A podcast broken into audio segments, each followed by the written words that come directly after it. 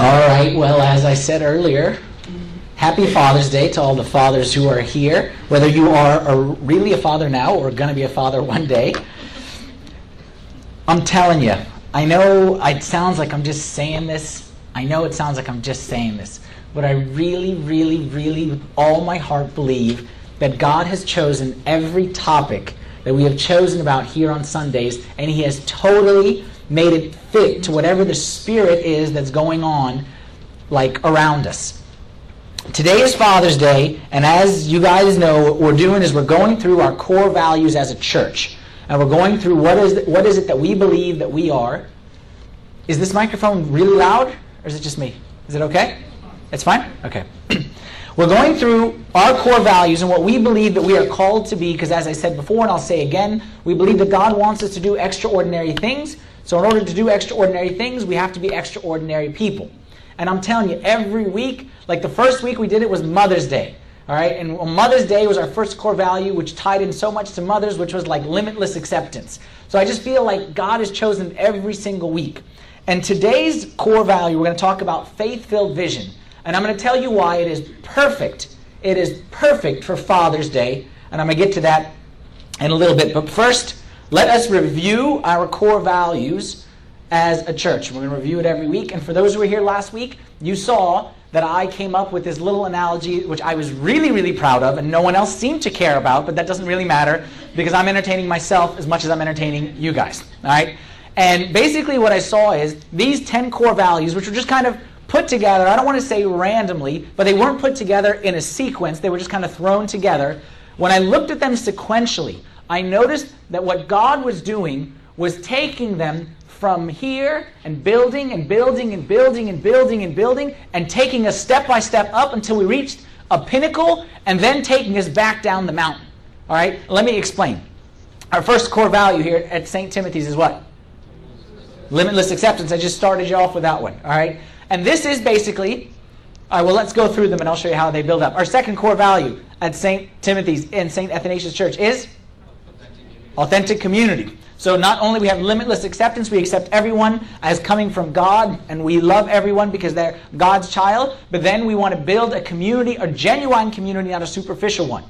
Now, our genuine, authentic community is not built around just having fun with each other, knowing each other, but our third core value is it is transformational communal worship that we gather around the real presence of God every time we meet, and we gather around His presence to be transformed by God.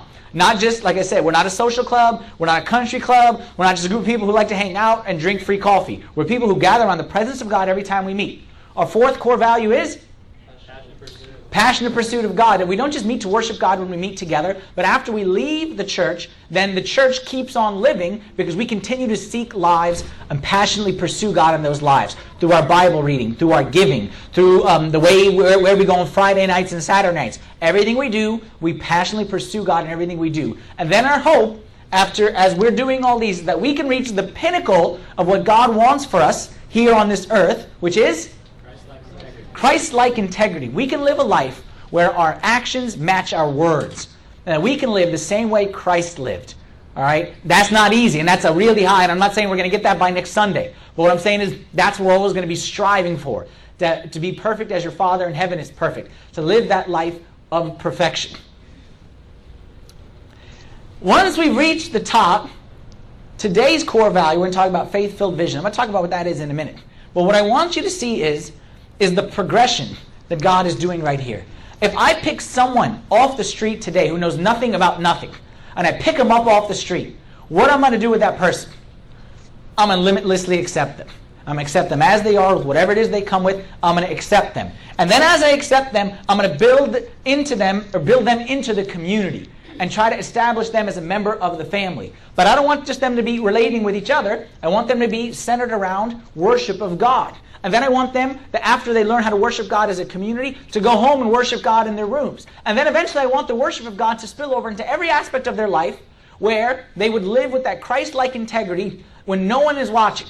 And then once they hit that, then we start to hit the downside. And that's going to be faith filled vision, which we're talking about now, a life of faith, where we believe in a big God to do big miracles. Then we're going to see all the rest of it that comes with it, which I didn't put up there. The generosity, the giving of our time and our gifts, the evangelism. And then the last one, which I didn't put all the rest of them, is genuine love for the community. So what we're trying to do here is take someone off the street who knows nothing about nothing, accept them, build them into the community, have their lives be transformed by the presence of God, let them pursue God at all times, live with a Christ-like integrity, and then once that happens, all the rest will spill over, and then they will go back into the community from which they came, and they will love that community, but they won't be the same. See how that works? See how God did it? God put this church here with a door on this side to bring people in, to build them up, to send them back down from where they came, but not the way they came. All right? Is that a little bit better of explaining my excitement? All right? Be excited about it because it's really, really, really cool. It took me a long time to find that mountain on Google Images. All right? anyway, now we're on the downside of the mountain. Faith filled vision is our core value for today, and it's one that I am excited about. I am excited about today. I'm telling you, I'm excited about today because this is one of my favorites. We believe in a big God, and we rely on Him to do extraordinary things in our lives. We are not surprised when God does a miracle. We are more surprised when God doesn't do a miracle.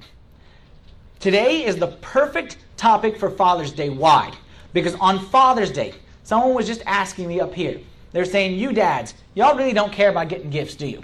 And I said, No, we don't really want gifts. We don't really, because, at least the way it is in my household, if I wanted something, I would just go out and buy it, okay? Uh, you know what I mean? Like, I don't need permission or anything like that to buy. Maybe some of you dads are in a different situation, okay? But the way we run our household, okay? so I, I'm not waiting for a gift. And I don't think God is waiting for a gift either. But what do I want as a father? I want to be honored. And I want someone to say, You're my dad, okay, the little guys, you're my dad. I appreciate what you do. I know what you do. I appreciate what you do. And I honor you. I think God is the same way. I think today we need to honor our Father. And I have discovered that nothing honors God more than faith filled vision. Than someone who looks up at their Father in heaven and says, You are a big God and I will trust you and rely on you to do big things in my life. That honors God. When my kids come to me and something is broken in the house and they say, Daddy can fix it, I know Daddy can fix it. Even if I can't fix it, I'm going to find out how to fix it. Because that to me, that honors me and I like that. I like my kids being like, my daddy can beat up your daddy. I like my kids thinking that. And anytime I tell my kids, you know, I played basketball, and Marianne will always say, who won? She hadn't learned her lesson over all these years. Who won? And my kids will always say, well, of course daddy won. Just leave them thinking that daddy always wins, okay? It's not that far from the truth, is it, guys? Okay? Nothing honors a father more than when his child looks at him in awe and says, You're the best. I think God is the same way. We got two parts to this that we're going to talk about today. In that first sentence, we believe in a big God and we rely on that big God. I'm going to split them up into two things. We believe in a big God, and talk about the bigness of God. And there's a term that I put in your handout God's bigness. Okay? And I like the term bigness because it's the best word. Because God is a big God and He has bigness. We'll talk about God's bigness. Then I'm going to talk about how we rely on God's bigness and how we honor Him for His bigness. Let's start with who He is, and then we'll get to our response. Who God is and God's bigness. Anyone know who this is? UVA knows who that is. That's Thomas Jefferson. All right. As a student at UVA, Grace knows, and I went to UVA too, so I learned this firsthand. At University of Virginia, Thomas Jefferson's the founder. Okay, and he's also the third president of the United States of America. Declaration of Independence, did that kind of stuff. Thomas Jefferson is like God at UVA, right? Like you know how we quote the Bible? and say Jesus said, they say Jefferson said for everything. Now, I'm not joking. People say, well, you know, Jefferson once said, you know, sometimes they say stupid things like, Jefferson once said that we should be kind to our enemies. I'm like, he ripped that off. okay? But that's the way they are. They worship Thomas Jefferson. Everything is Jefferson, Jefferson, Jefferson, Jefferson, Jefferson. I never had any beef with Jefferson. Okay? Like, never had a problem with him. I didn't worship him like the rest. Never had a problem with him. And then I learned something about him. Y'all know what the Jefferson Bible is? Y'all ever heard of that? Okay, so let me, let me explain this to you about Thomas Jefferson. Thomas Jefferson was a good guy. He wasn't a bad guy. He wasn't like doing all the bad stuff like a lot of other people. I'm sure he had his mistakes, but he was a good guy. But he was someone who was a son of what's called the Enlightenment. Okay, that phase or that era. You know what enlightenment means? Enlightenment means stupid people thinking they're smart. That's what it means. It means people thinking that they're the smartest people in the whole wide world and that they can explain everything and they got it all figured out. So anything that they can't explain, therefore, must be not true. So what Thomas Jefferson did is Thomas Jefferson didn't understand some of the miracles of the Bible. He worshiped God, he believed in God, but he didn't get some of the miracles. So Thomas Jefferson cut some of the miracles out. Literally. Out of his Bible with scissors. He cut out the virgin birth. That didn't make sense to him. Cut out the resurrection. How could someone who's dead be raised from the dead? Cut out all the miracles. Water and wine, walk on water, feed 5,000. He didn't like any of that stuff. He literally cut them out. And what he was left with was a man who had very nice teachings. Love your enemies, be kind, turn the other cheek. He had very, very nice teachings in there. But he didn't take the miracles of Christ. He cut those out. And that became known as, what's known as today as the Jefferson Bible. Maybe you've heard of that. The Jefferson Bible, or what is more officially known as the Life and Morals of Jesus of Nazareth.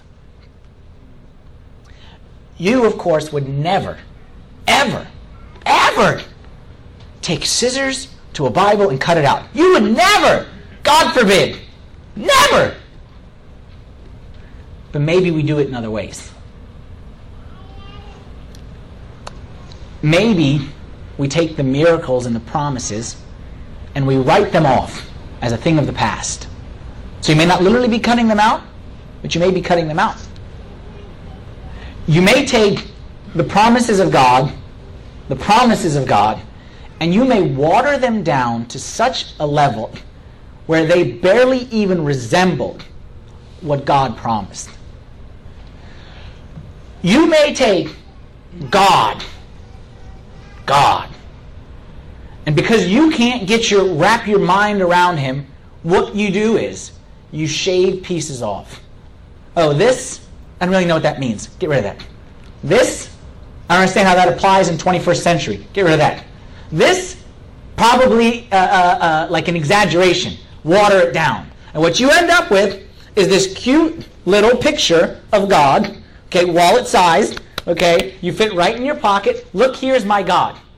Look, here he is. And say, no, God. And say, well, I don't really get that stuff. So we have our own little picture and we operate our lives with our own theology. Someone once said that in the beginning, God made man in his image. And ever since then, man has been making God in his image. In the beginning, God made man in his image. And ever since then, man has been trying to make God in his image. I believe that most of our spiritual shortcomings in life come from this one flaw thinking about God in human terms and with human limits. That is the biggest mistake you will ever make in your spiritual life. And it's natural for us to do. I'm not saying that it's a switch that you can flip. It is natural that if I am rude to this person, that he will be rude back. So then all of a sudden I'm rude to this person, and my natural assumption is at some point in time, okay, maybe he won't be rude because he's God, but at some point in time, he's going to get fed up. What am I doing? I'm taking this characteristic and applying it here. Don't think of God in human terms. I think, okay, this is how I deal with my father, so this is how I'm going to deal with my father. Don't take this and apply it to this. Do not put God in a box. There was a book that I saw one time. I never read it, but the, the title intrigued me. It said, Is your God too nice? All right, that was the title of it. Is your God too nice? And it said something about how, like, if he is, he's not the God of the Bible. I don't know what the book was about. I've never read it, but the concept, the title, kind of it, it, made me think, and it made me think that sometimes we have a picture of what, who we think God is, and whether or not that's accurate or not, it's just who we think God is. And we think that God is this, and we think that God is this, and we want God to just be sitting on his little statue and just kind of like we just have this little picture of who God is. But maybe your God isn't the same God as the God of the Bible. Look at these verses from Isaiah chapter 40, verse 25. To whom then will you liken me? Or to whom shall I be equal, says the Holy One? Lift up your eyes on high and see who has created all these things. Don't compare me to no one. Don't compare me, I'm love. Don't compare me to the most loving person in the whole wide world. There's nothing compared to me being love. Don't compare me to nothing. Isaiah 55, verse 9. For as the heavens are higher than the earth, so are my ways higher than your ways, and my thoughts than your thoughts. when we limit God to our logic, we end up with a picture of God that is not accurate. And that, there is nothing more dishonoring to God than to limit him and put him inside a box. We're going to go to the story of one of my favorites in the Bible, which is Abraham. Abraham is a great example of somebody who teaches us the bigness of God and how God taught him the, his own bigness. Let's get the context of the story. The story of Abraham begins in Genesis chapter 12. When God tells Abraham, Hey, Abraham, I need you to leave your land, and I will do what for you? I will make you a great nation. All right? So Abraham says, Hey, this is great. Okay? I got no kids right now. I want to have kids. Love to have many kids. Great nation named after me. That's not bad either. Okay, God, I'm in. Abraham leaves his country. No kids. He does everything God asked him to do. No kids. He's obeying God, he's serving God, he's worshiping God, and the result of doing that for many years is no kids. Exactly like when he left. Finally, around Genesis 15, Abraham, we don't know how many years it's been, say somewhere between 10, 20 years since the promise. And we say 10, 20 years if it's nothing, okay? But 20 years is a long time to be waiting for a promise, where we can barely wait 20 minutes, all right, when, when things, when we want something. Abraham waiting 20 years. So finally, Abraham says, in his own human logic, he says the following to God Genesis 15, verse 2 to 3. Abram said, Lord God, look at the logic, the human logic, the limiting God. He says, What will you give me, seeing that I go childless? And the heir of my house is Eliezer of Damascus. And Abram said, Look, you have given. Then Abram said, Look, you have given me no offspring. Indeed, no, indeed, one born in my house is my heir. Y'all understand what Abraham's saying? Abraham's saying, Look, God, I trust that you are going to make a nation, give me descendants, because you promised it. But it's been all these years, and the only one I got, like the way it works is if I got no children, then one of the servants' kids, okay, like Eliezer of Damascus, he would end up being like my inheritor. So he's like, okay, God, like, is this really your promise? I didn't want to think this is your promise. I didn't believe it, but like, let's let's be logical right now. Like, let, let's be practical. I'm old. Okay, like I was old 20 years ago. Like 20 years ago, I was too old to have a baby. And now I'm like really old. I thought maybe if I started when I was 75, when you made the promise, okay, like, you know, like we could work overtime, you know what I'm saying? Like maybe Sarah, get a couple of them out at a time, maybe twins, triplets, something like that. And maybe, you know, if she can be producing till 80, 83, 84, something like that, then maybe we have like five, six kids, something like that. Like that's like a dream. But God, she's like 90 now. Like, and you're supposed to make a nation? Like, even if we worked overtime right now, like, not that many, not that much time left. Abram is saying, it doesn't make any sense. Like, God, there's only, at, at 75, there was these options. But now, God, like, there's no more options. Uh,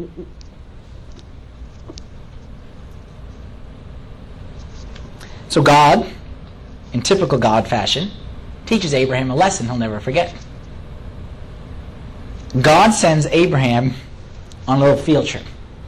Those are my favorite stories in the Bible, one of my favorite verses, one of my favorite, favorite, favorite, favorite, favorite things. What God does with Abraham in Genesis 15, verse 5.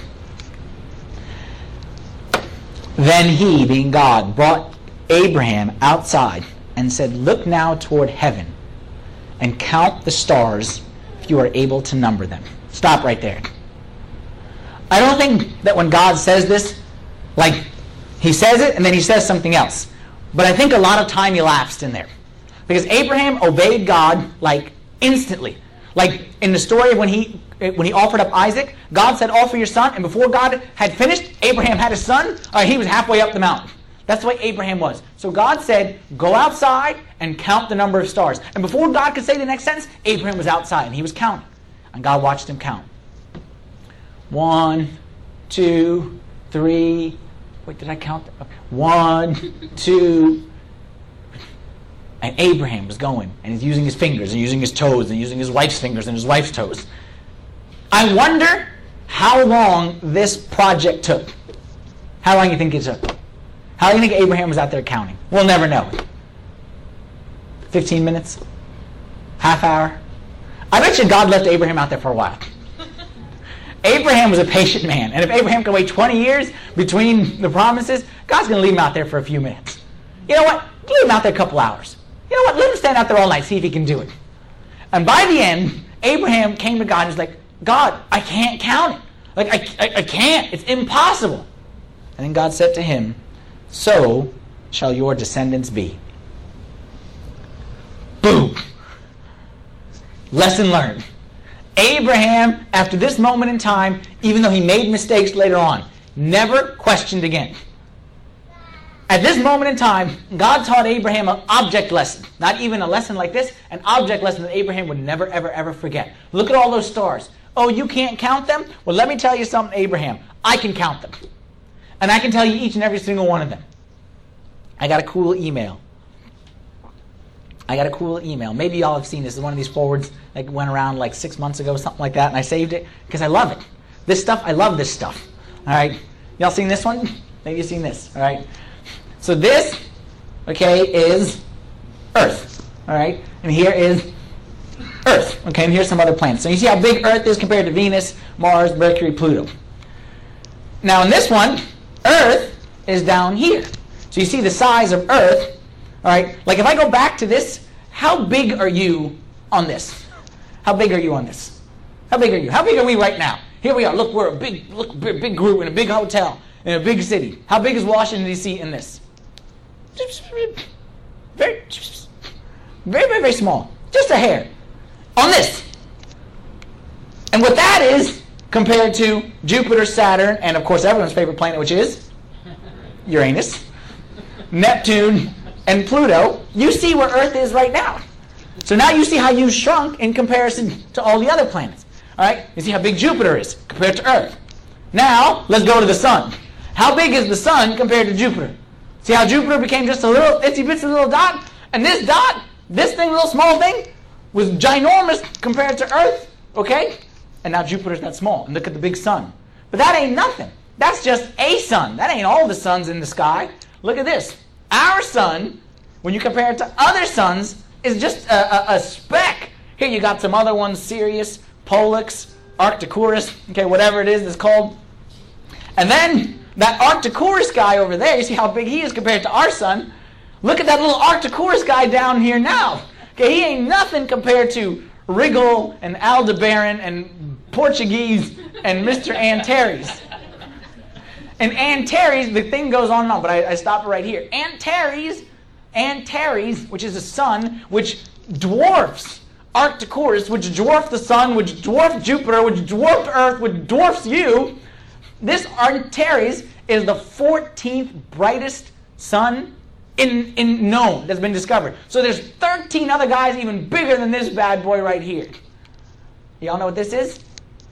This is the Hubble telescope from 1999. Taking a picture.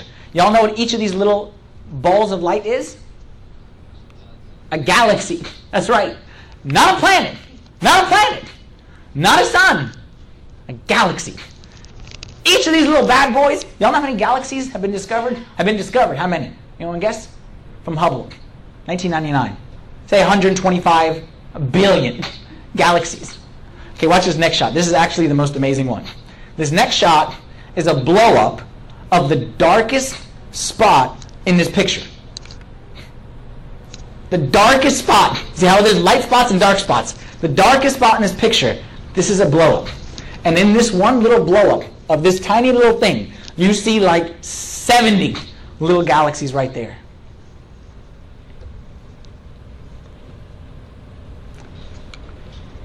Watch this verse.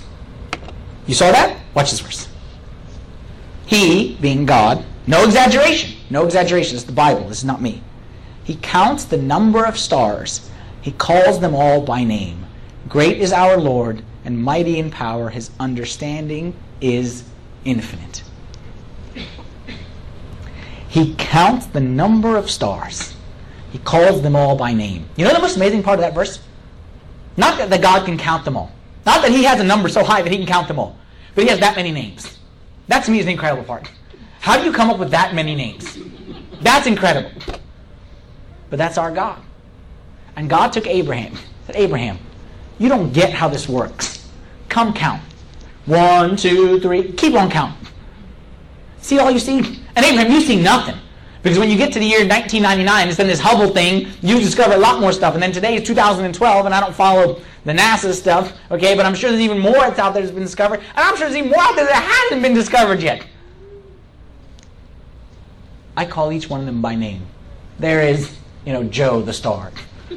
There's Edwin, you know, the other star.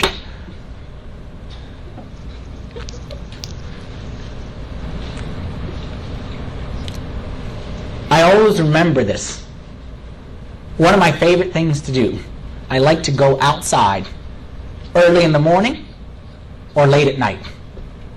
All right, usually more in the morning, but if I am up late at night, I like to look outside. Because when you see the stars, I remember this story. And I say, you know what? Look, look at all those stars. And God's got them all inside the palm of his hand. He calls them all by name. Our God is a big God. Like the galaxies, the galaxies, yeah, hundreds of billions of galaxies. And in front of God, each one of them, like our galaxy that we live in, is a grain of sand.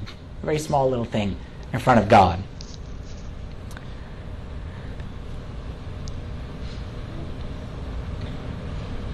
But you never know that unless you get outside and unless you stare up. And that's why what we need to do, we are going to honor God today on Father's Day, is every now and then we need to look up. And we need to see how big our God is. And we need to, like, stop looking at walls and at little ceilings and little rooms, and we to see how big and magnificent our God is. And then when we do that, then we will learn how to honor God properly. Three practical things. Two really, like I'm going to lump two together. Ways that we will practically honor God for his bigness and how we will rely. I said we believe in a big God and we will rely on him. So how we will tap into God's bigness and rely on God's bigness. The first thing that we will do is we will challenge assumptions. We will be people who do not rely on assumptions and limitations we will challenge the things even that we think to be true, even that we know to be true. Because I have discovered that the people who God works the most mighty in their lives are the people who assume the least. David didn't assume that giants always beat little guys. God worked in his life. Moses didn't assume that seas don't split in half. God worked in Moses' life. Peter didn't assume that you can't walk on water. Even though everything around him told him you can't walk on water, Peter didn't limit himself to that assumption. And we will not limit ourselves to those assumptions either. We will not limit ourselves to the assumptions that bread doesn't fall from heaven, because sometimes it does. We won't limit ourselves to the assumption that water can't turn to wine, because sometimes it does. Won't limit ourselves to the assumption that dead people don't rise and virgins don't have babies, because that stuff happens as well. The people who God works the most mightily in their lives are the people who challenge the assumptions of life and say, you know what? Just because it's always been this way and because everyone says it's this way doesn't mean it has to be this way as long as I got a big God in the picture here with me. 1 Corinthians chapter 8 verse 2. And if anyone thinks that he knows anything, he knows nothing yet as he ought to know. Great verse. This is the nicest way you can insult someone biblically. All right? This is how you do it. If anyone thinks he knows anything, he knows nothing yet as he ought to know. Basically saying, you think you know it all? Mean, you know nothing. The smartest people in life are not those who know the most, but it's those who know that they know the least. The smartest people in life are not those who know the most, but those who know that they know the least. There's a word for this in science. Y'all ever heard of the word critical realism? Y'all ever heard that word? Science people? Anybody? Bueller? No.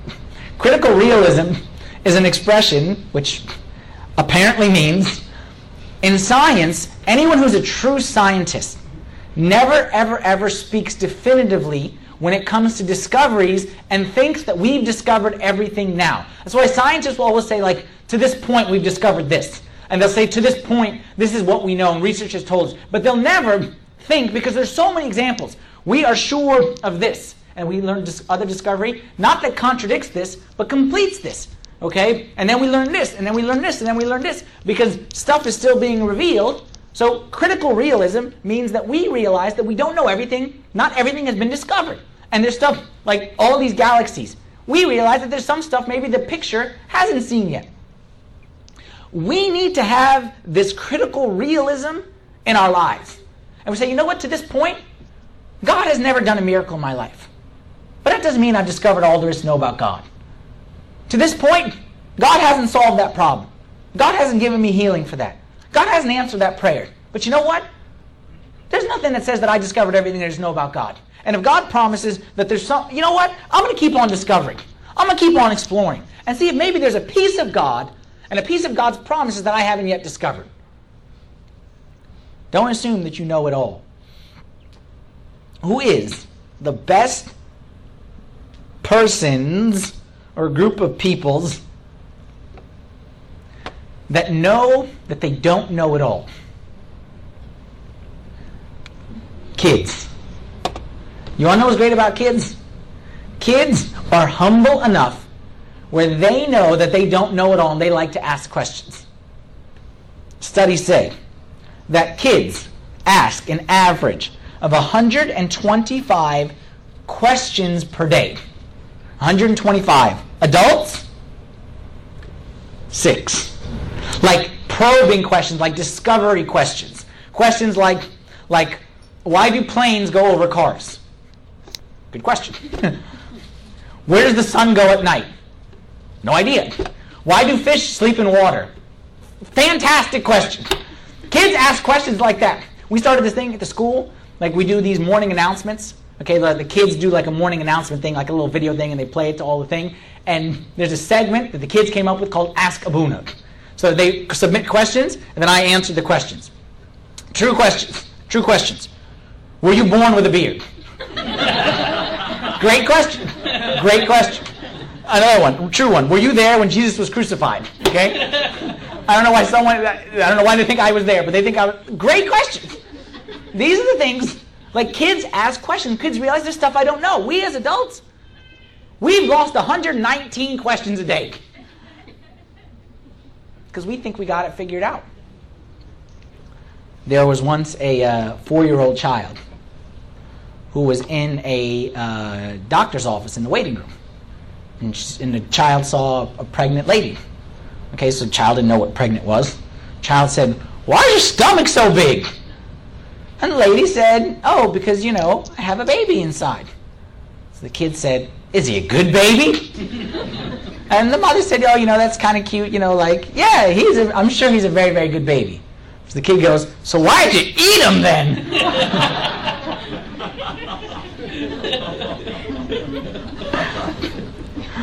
That's cool, okay? Kids have a holy curiosity. I think that sometimes, in addition to teaching children, we should learn from children. I was actually just talking with someone the other day about this. We were talking about how we should teach our children, like me and another parent, we were saying how we need to teach our children. More importantly, we need to learn from our children because they can teach us a lot. It's not my words, it's what Jesus said. Matthew 18, 3. Assuredly I say to you, unless you are converted and become as little children, you will by no means enter the kingdom of heaven. Why? Because I want you to have this, like, I don't understand everything, and I don't know it all. And I think this, but how come, God? How come planes go over cars? How come my prayer doesn't get answered and everyone else's gets answered? How come you haven't solved this problem yet? What's it to say that if I fast and if I pray, that you can't do this great miracle? Why? We, need to ask questions like that. We don't ask questions like that. We, no, no, no, no, no, no. Just be happy with what you got and don't challenge. Why? I think God likes the challenge. And I think, is one of the reasons why I'm saying it's good for Father's Day, that sometimes, don't misunderstand what I'm about to say, but sometimes I think we bore God. I think God gets bored of us. Because if my greatest prayer is, God, give me a good day, and God, please don't let my kid get hit by a bus today. Okay, no bus hits your kid today. But really, is that all you want me to do? Because I got stuff up my sleeve. Right, and I got miracles, and I got power, and I want to shine it down on you, and I want to part seas, and I want to knock down walls, and I want to open the eyes of the blind, I want to do stuff. And you're stuck with, please, let my kid get a good grade on his SATs. The beauty of childhood is no assumptions, no limitations. We need to learn how to become like children. And that will get us to step two and three, which are connected. After we challenge assumptions, we dream big, we pray bold. Dream big, pray bold. There's a book I'm reading, or I'm listening to, I should say. It's an audio book that I'm listening to these days. I know a lot of people in here have read. Circle Maker. Y'all ever heard the book Circle Maker? Great book. All right, I encourage everybody to read this book. This book is changing the way I view prayer. It's a fantastic book about how prayer is supposed to look like. And I don't want to give it away because I can't do justice to it, but I want to encourage everyone.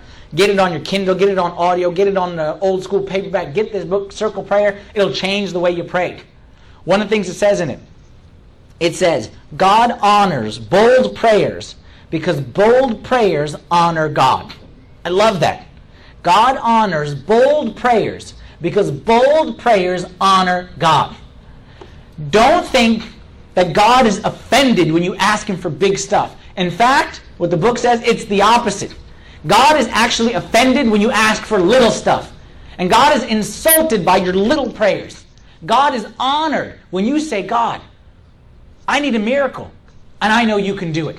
God says, Yeah, you that yeah, that's my boy. That's like I'm saying, it's my kid coming saying, uh, Daddy, I can't fix this. Can you fix it? Yes. For you, yes.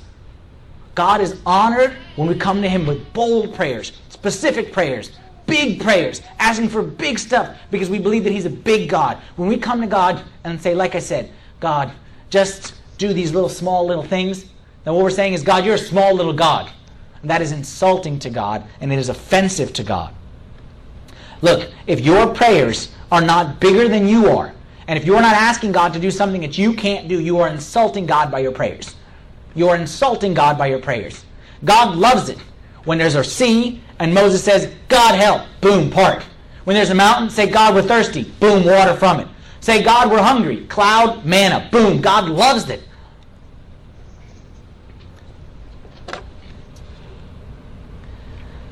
Some of us are struggle when it comes to praying big. And I'm not, like, forgive me, I'm not trying to be offensive or anything like that. I'm not trying to be stereotypical. But I'm saying from my experience, there's one species that tends to struggle with this more than the other. All right? Sometimes, ladies, okay, one of the ways the devil messes with your head is he gets you to not realize what I'm about to say next. And it's a simple sentence that I want you to really internalize and I want you to really understand that every word of it is true. That God is for us. God is on our side. And God wants to give us stuff. Sometimes the devil messes with us. And we have this idea that if I want it, God must not want it. That anything that I want must be bad. Anything I want must be bad. I want this. Okay, God must be against it. God wants me to do this. Get rid of that. God is for us. Again, father with child. That uh, as a father, what makes me happier than when my son says, My biggest dream in life is this. And if I can fulfill that, what makes me happier?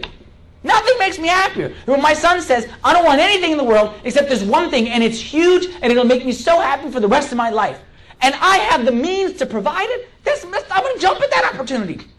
God jumps at the opportunity to answer our prayers, to fulfill our dreams to do big, bold, like fantastic things in our lives that will just give us satisfaction. Like God loves that stuff. Get rid of the idea that God is against you and God is against your prayers. If you don't internalize that God is for us and God wants to answer our prayers, you know how you're going to pray? Small. You'll pray small prayers.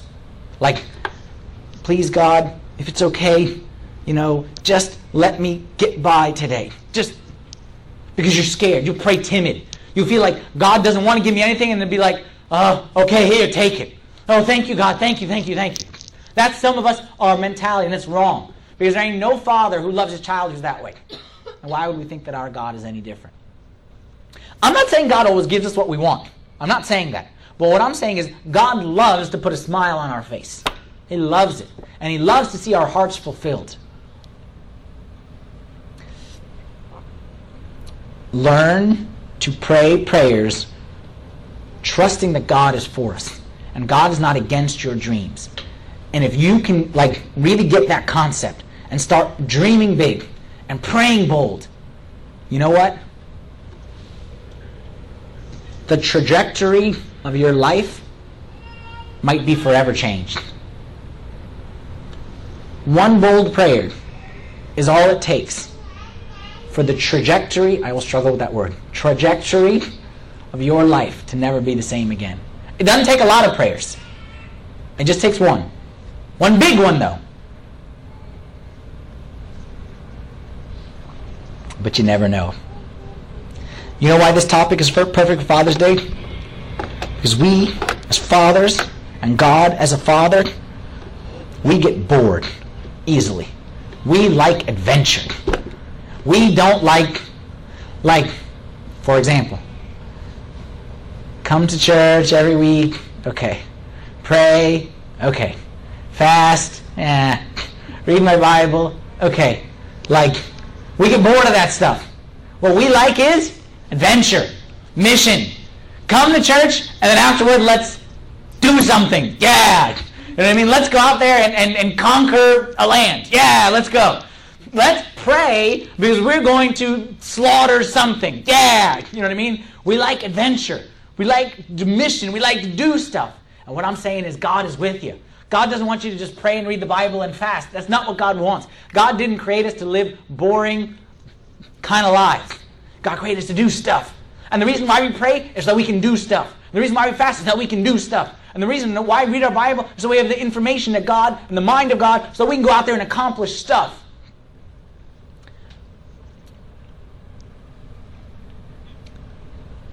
The greatest moments in life are when you have a need, or you see a need, or God puts a need on your heart. You challenge the assumptions of life. You dream big. You pray bold. And in those moments, again, a quote from the book, from the Circle Maker the greatest moments in life are when human impotence and divine omnipotence intersect. Human impetus, a need, a something. Remove the assumptions, the limitations. Open it up. Stand in front of the stars. Dream big. Pray bold. And what you will find is when human impotence and divine omnipotence intersect, those are the moments where the sun stands still. I'm telling you. I'm telling you. In my life and in your life, the bottleneck on God's miracles are not on God's end. The bottleneck is on your end. The bottleneck is on the assumptions, the dreams, and the prayers. It's not on God's reserves. Like, God has. The reason that you're not experiencing is not because God doesn't have, but because your pipe between you and God, okay, that's where the bottleneck is taking place. God is more eager to answer than we are to pray bold prayers. Y'all remember the story of the walls of Jericho? Right? Great example of how this bold prayer and dream big thing is supposed to happen. In the story, you got the Israelites. God said, Israel, you're going to go take that land of Jericho. Israel said, fantastic. This is the best news ever. This is what we wanted. But there's a problem. They're big, we're little. They're many, we're few. They have big walls around their city. We have nothing. God says, don't worry. I'm God. You trust me? Trust you. I got a military strategy for you. Here's what you're going to do. Here's the greatest military strategy in the history of all mankind. You're going to march around the walls. Okay? What do we do after that? Do it again. Gotcha. Right after that. One more time. Go six days in a row, march around the walls. Okay, this is perfect. We are lulling them to sleep by marching for six days. And then the seventh day, is going to be some kind of nuclear something or a battering ram, or there's got to be something on that seventh day. God says the seventh day, that's the most important day. Because here's what you're going to do on the seventh day. You're going to do what? You're going to march around, not once, not twice, not thrice. You're going to march around seven times. Let's pick up the story there. Joshua 6:15. And it came to pass on the seventh day they rose early. They marched around the city seven times in the same manner. And the seventh time it happened. And the seventh time it happened. When the priest blew the trumpets, that Joshua said to the people, Shout, for the Lord has given you the city. Now the city shall be doomed by the Lord to destruction and to all who are in it. So the people shouted when the priest blew the trumpets, and it happened when the people heard the sound of the trumpet, and the people shouted with a great shout, that the wall fell down flat. And the people went up into the city, every man straight before him, and they took the city. That's a pretty cool miracle. Because in that miracle, you have a bunch of people marching around the city like idiots, okay, with no weapons, with no strategy, with no nothing. And they march seven days in or six days in a row. On the seventh day, they march seven times. And as soon as they finish the seventh time, on as soon as it happened the seventh time, it says, and the seventh time it happened. Pause the story right there. What happened? Nothing. Nothing happened. They finished the seventh lap, and they said, Sweet, the city is ours. Nothing had happened. Nothing had happened. They said it happened. Nothing had happened. But what had happened? They challenged the assumption. They dreamed big. They prayed bold. They marched around those city. And the Bible doesn't tell us that they were praying. And the Bible doesn't speak about their faith. But come on, man. They had to be full of faith. Because if it was me, I'd had no faith. I'd have taken off out of there. I'm not a dumb person who's going to march around so I could be a, a, sitting duck. I'd have taken off out of there and said, You people march around like idiots if you want. I'm out of here. But they marched and they marched and they marched and they marched. And what happened when it says it happened? What happened? The miracle happened. Even though the miracle didn't happen, the miracle happened. Even though the miracle didn't happen, the miracle happened. They challenged the assumptions. They dreamed big. They prayed bold. And God said, boom, miracle. Even though they hadn't seen anything yet. Then they shouted. They blew the trumpets. And Joshua, the walls are still up. Joshua said, Look, the city is ours. Why? Like what? Nothing. The walls are still there. The city is ours. And then, not till you get to the end of it, the people heard the sound, people shouted, and then the wall fell flat. Look, that is a perfect microcosm of how our life with our big God should look like. Big challenges. And we're not going to sit on the sideline and do nothing. We have big challenges, and we're going to say, you know what? Even though I don't know how we're going to do it, we're going to do it. And we're going to challenge ourselves to do this. We're going to dream big, and we say, you know what, God? You're a big God. You're not a little God. And I believe that you can. And we're going to pray boldly. And we're going to say, God, I don't know how, and I don't know when, and I don't know what, but I believe and I trust in you. And when that happens, God will be honored, and God will be glorified. And that will be the best Father's Day gift that you can ever give to God. Say, God, I believe in you and I trust in you. You're not a little God, you're a big God. Now, with that said, I want to talk specifically about how this core value fits into us here at St. Timothy's and St. Athanasius Church. We have a dream. We have a dream. We, as I said time and time again, we do not want to be an ordinary church. We're not an ordinary church. We are an extraordinary church because God has called us to do extraordinary things. Not saying we're extraordinary in and of ourselves, but God has called us to not just exist for ourselves, but God has given us with this church a vision, a dream that is totally impossible to accomplish. The dream, don't laugh. Okay, don't laugh. The dream is that there will be a spiritual revival in this country of ours. A spiritual revival in this country. And people, ordinary people, who don't think they need God, who don't see how God fits into their lives, will realize they cannot live one second without God. And those people, all over this country, there'll be a spiritual revival where people are going to have a deep relationship with God who never had it before. Deep relationship. And not an, a, a superficial relationship, but a deep relationship with God based on the life and teachings of the Orthodox Church, which is what God has given to us. We're talking about not a bunch of people going to church. I don't care if people go to church or don't go to church. That doesn't matter. The goal isn't to get everyone to come into this church. That's not the goal. And in fact, if that's what happens, that's actually, I would consider that a failure. The goal is not that everyone comes into this church, but this church goes everywhere. That's what I consider a success. Is that God has given us a mission. That what we are going to do, and I'm not saying we're going to do this tomorrow, what we are going to do is we are going to take what God has given us and we're going to reach everyone with it. How am I saying it's going to reach the whole country when we have said specifically that we're Arlington and we talk about Arlington? Because I don't believe that anybody who's sitting here today is going to spend the rest of their lives here. I don't believe that. All right? Especially in this specific area. Be lucky if half of us are still here five years from now. People come, people go. But when it's here, and then you go, our mission at St. Timothy and St. Athanasius Church. We exist to transform lives in the DC metro area through an authentic relationship with Jesus Christ founded upon the life and teachings of the Orthodox Church. We're to do revival. And it says DC area because that's where, the, the, as I said many times, the tidal wave, the root, is here in Arlington. But make no mistake about it. The tidal wave that's going to begin right here in this little Hilton Hotel and on this little street, whatever it is that we are, street. All right, this tidal wave that's going to begin here, I believe that God is calling us to really change this country and to show this, this country what true depth in Christianity is all about. And open eyes of blind people and maybe shake some concepts and some, some ideas that people have in their mind about what real depth in their relationship with God is. I don't know what it's going to look like.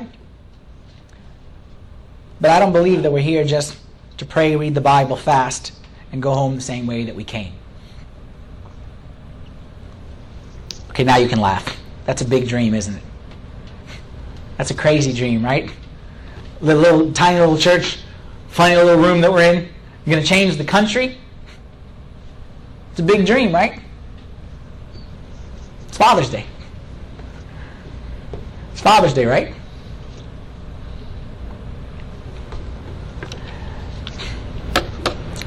Ephesians chapter 3 verse 20 says now to him our father who is able to do exceedingly abundantly above all that we ask or think, according to the power that works in us.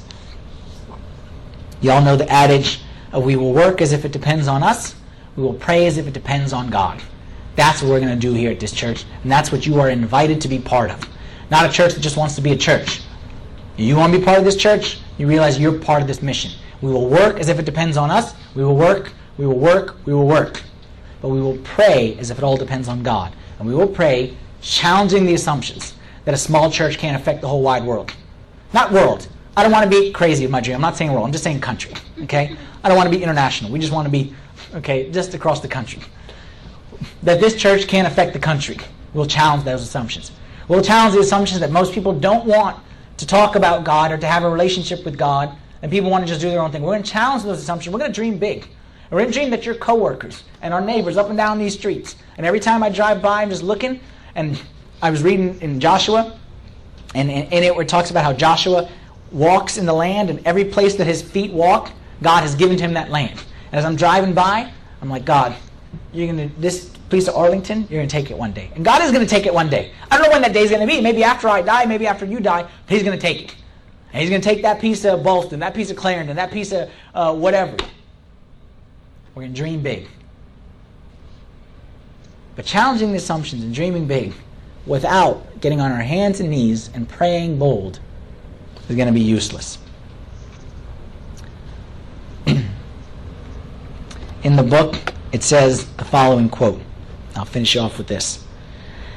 I don't want to live a life in such a way that the best I can do is the best I can do. Say that again.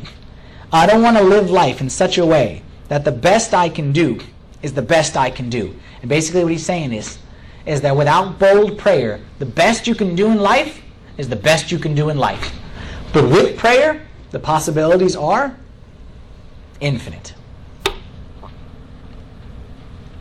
With that said, let us stand for prayer.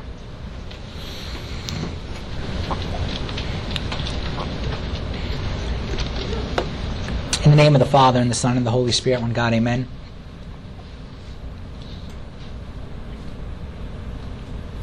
We thank you, dear Heavenly Father, for this day that you have given us and for this message that you have given us to remind you, to remind us, Lord, of how big you are and how limitless you are, Lord.